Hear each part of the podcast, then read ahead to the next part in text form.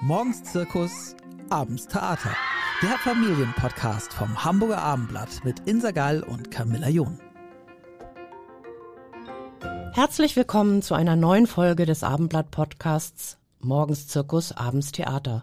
Rund um Kinder und Eltern, Familie und Erziehung. Heute begrüße ich bei uns im Podcaststudio Sarah Obanczyk. Sie hat nicht nur im aktuellen Zeichentrickfilm Paw Patrol die Straßenhündin Dolores ihre Stimme gegeben, das ist der kleine Fun Fact, sondern die Kommunikations- und Medienwissenschaftlerin, die lange auch im Verlagswesen gearbeitet hat, gründete 2017 gemeinsam mit zwei Mitstreiterinnen die Online-Community Echte Mamas. Liebe Sarah Obanczyk, wie kam es denn dazu?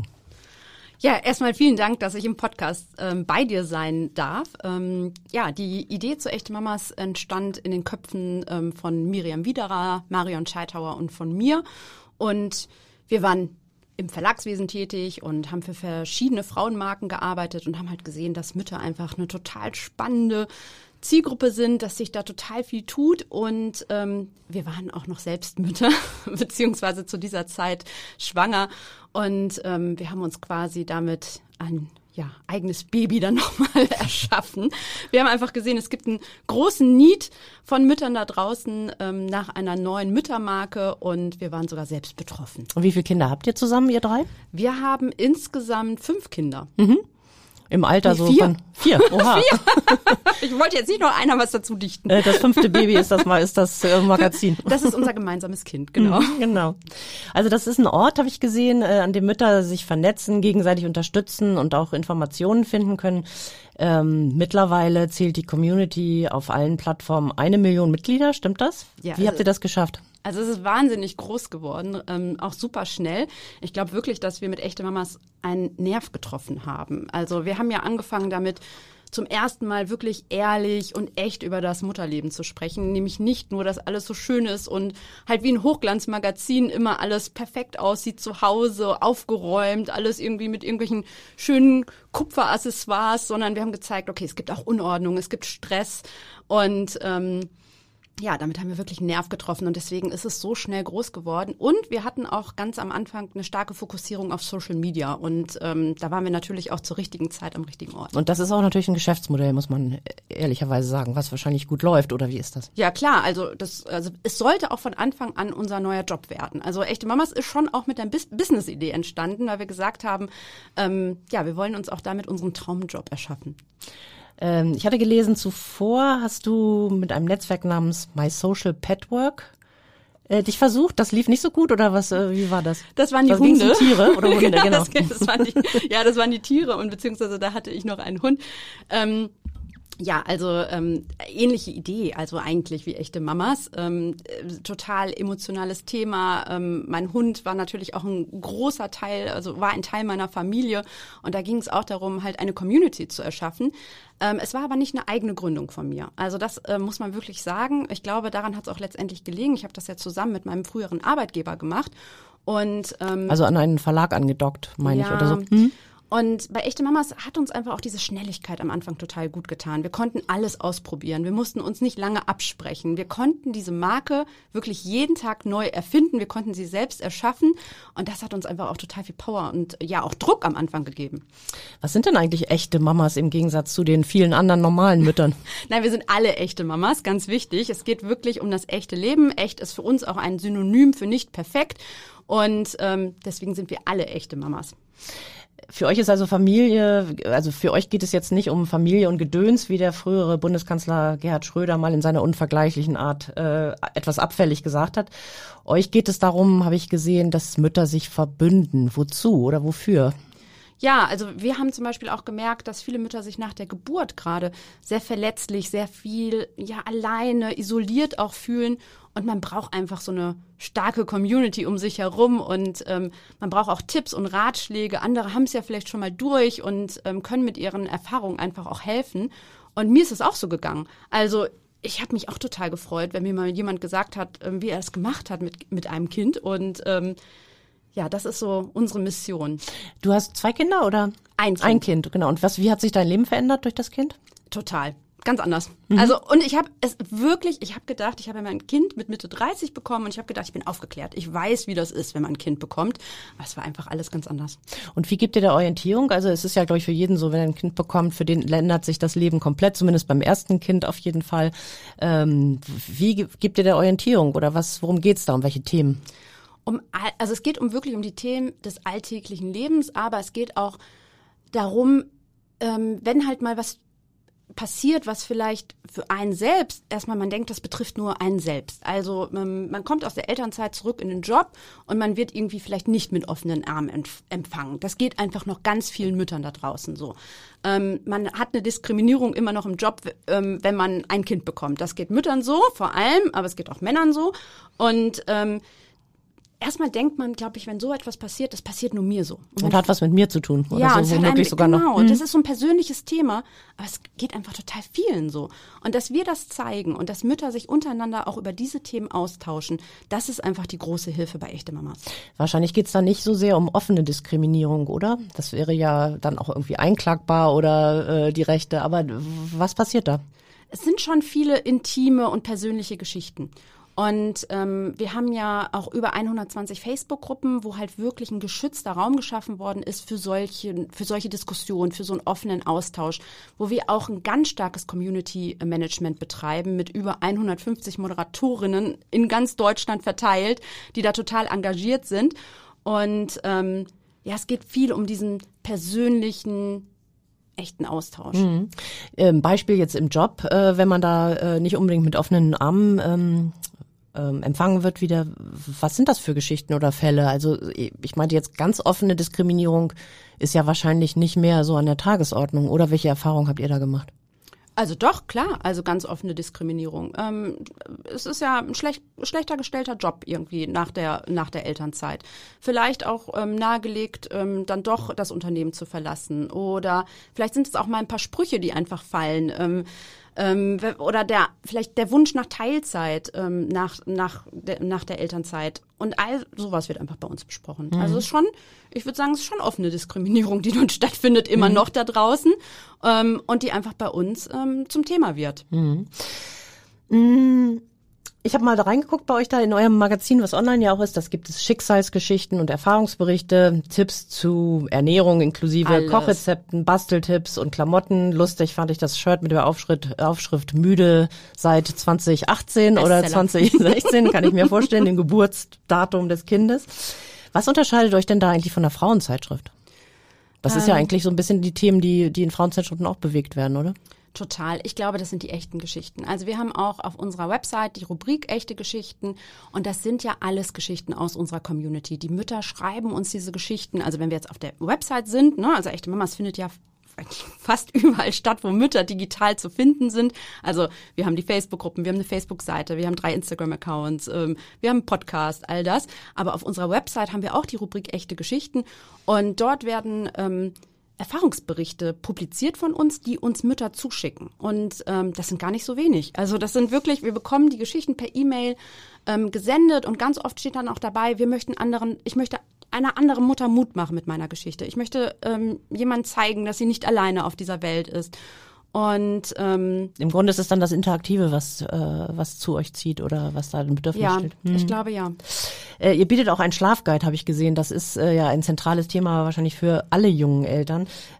Was ist denn da eure Lösung? Sein Baby besser lesen zu können, also sein Baby besser kennenzulernen, das ist unsere Lösung. Also natürlich möchten wir nicht irgendwie, dass ein Baby schlafen lernt, also auf keinen Fall. Das ist ein ganz bedürfnisorientierter Kurs oder ein ganz bedürfnisorientiertes Thema, was wir da behandeln. Aber wir möchten einfach ja auch dieses Verständnis vermitteln, dass einfach Babys können das einfach am Anfang nicht. Und auch das wusste ich nicht. Also ich persönlich wusste das auch nicht. Ich dachte, mein Kind, irgendwas stimmt da nicht, dass das nicht schläft. Liegt's am Kind, liegt's an mir? Warum ist das so bei uns zu Hause? Man denkt ja auch immer am Anfang, also bevor man das Kind hat, dass das Kind, das Neugeborene, so viel schläft, an Stunden am Tag einfach, dass man da selber als Mutter das doch irgendwie hinkriegt, dann auch mal seinen Schlaf zu kriegen oder sich auszuruhen. Und ich war auch überrascht, dass das einfach nicht funktioniert. Also wenn das Kind schläft, dann findet man selber nicht in Schlaf und dann wacht es wieder auf. Und das ist Und was man bei Echte Mamas, ja, total. Und was man bei uns noch sagen muss, ist, glaube ich, wir sind ja alles keine Experten. Also bei Echte Mamas arbeiten aktuell 25 Mütter, aber wir haben keine Hebamme. Nur Frauen? Nur Frauen. Ehrlich? Mhm. Ja, wir müssten eigentlich eine Männerquote bei uns irgendwie in die Firma einbringen. Und wir sind alles aber keine Hebammen oder Krankenschwestern oder Familientherapeutinnen oder so. Ganz normale Mütter, eher mit einem journalistischen Hintergrund. Und wenn wir aber sowas wie einen Schlafguide machen oder wenn wir Texte machen, wo wir wirklich fachlichen Rat geben, haben wir ein tolles Netzwerk von Experten aufgebaut, die uns da einfach unterstützen. Mhm. Würdest du sagen, dass ihr so ein bestimmtes Rollenbild transportiert? Nee. Also auf jeden Fall Mütter, die Social Media affin sind oder die...